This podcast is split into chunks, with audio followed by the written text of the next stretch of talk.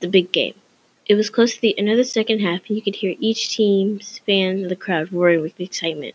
The Wolves and Tigers were going against each other, and everyone wanted to see who was going to win. The score was five to four, and if Nathan scored this goal and tied it, they would have a chance to beat the best team in their league. But the Tigers weren't giving up without a fight. You could see their star player, Ryan McAdams, flying across the field to get the ball. Ryan and Nathan are the two best players in the state right now, according to their stats. And if Nathan and his team win, he will get a shot to play for the international soccer team.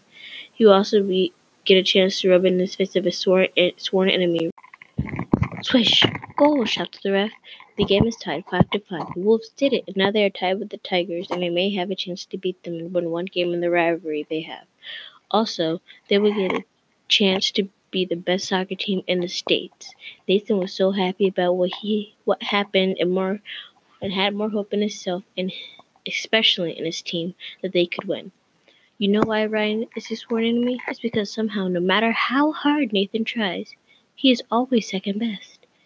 They used to be friends until Ryan started being mean to Nathan and treating him like trash. Nathan never really knew why Ryan did this. All he knew was he had to be better and faster than Ryan was, and he wanted to win.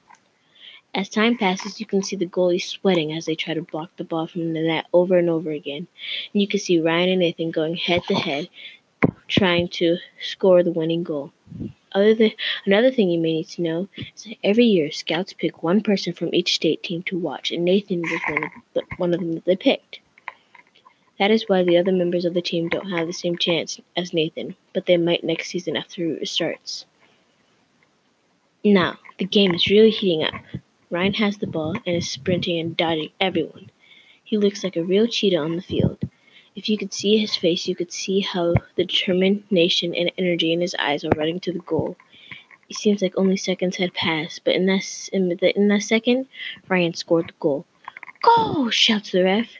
The Tigers have won the game and still hold the title of the best team in the States.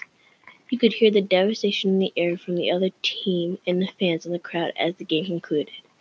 Even though it had been a devastating loss, they were still happy they tried their best, and even though they aren't the first best, at least they're the second, and that's the most they could ever hope for, other than being the best. Nathan's mind is running wild about how they lost and how he failed. But as time passes, Nathan and his friends on the team are getting their stuff to go home. They talk about what they could have done better and how they can improve next time. When Nathan walks out of the locker room, his parents are waiting for him, and when they see him, they give him a big hug, and it seems to Nathan like that hug lasted for a lifetime, and it did. You did a good job, Nate, said his dad. Nathan thought to himself in that moment, and that he knew his dad was lying, but he just said, frowning, Thanks, but it still wasn't good enough. Now I can't get into that league. It's okay, sweetheart. Maybe next year, his mom said in a true tone. As Nathan and his family were walking to the car, a man ran up to them quickly and started to say, Your kid is good. We're really on our international team. We need someone like him to show good sportsmanship. Oh, and by the way, my name is Coach Lowry.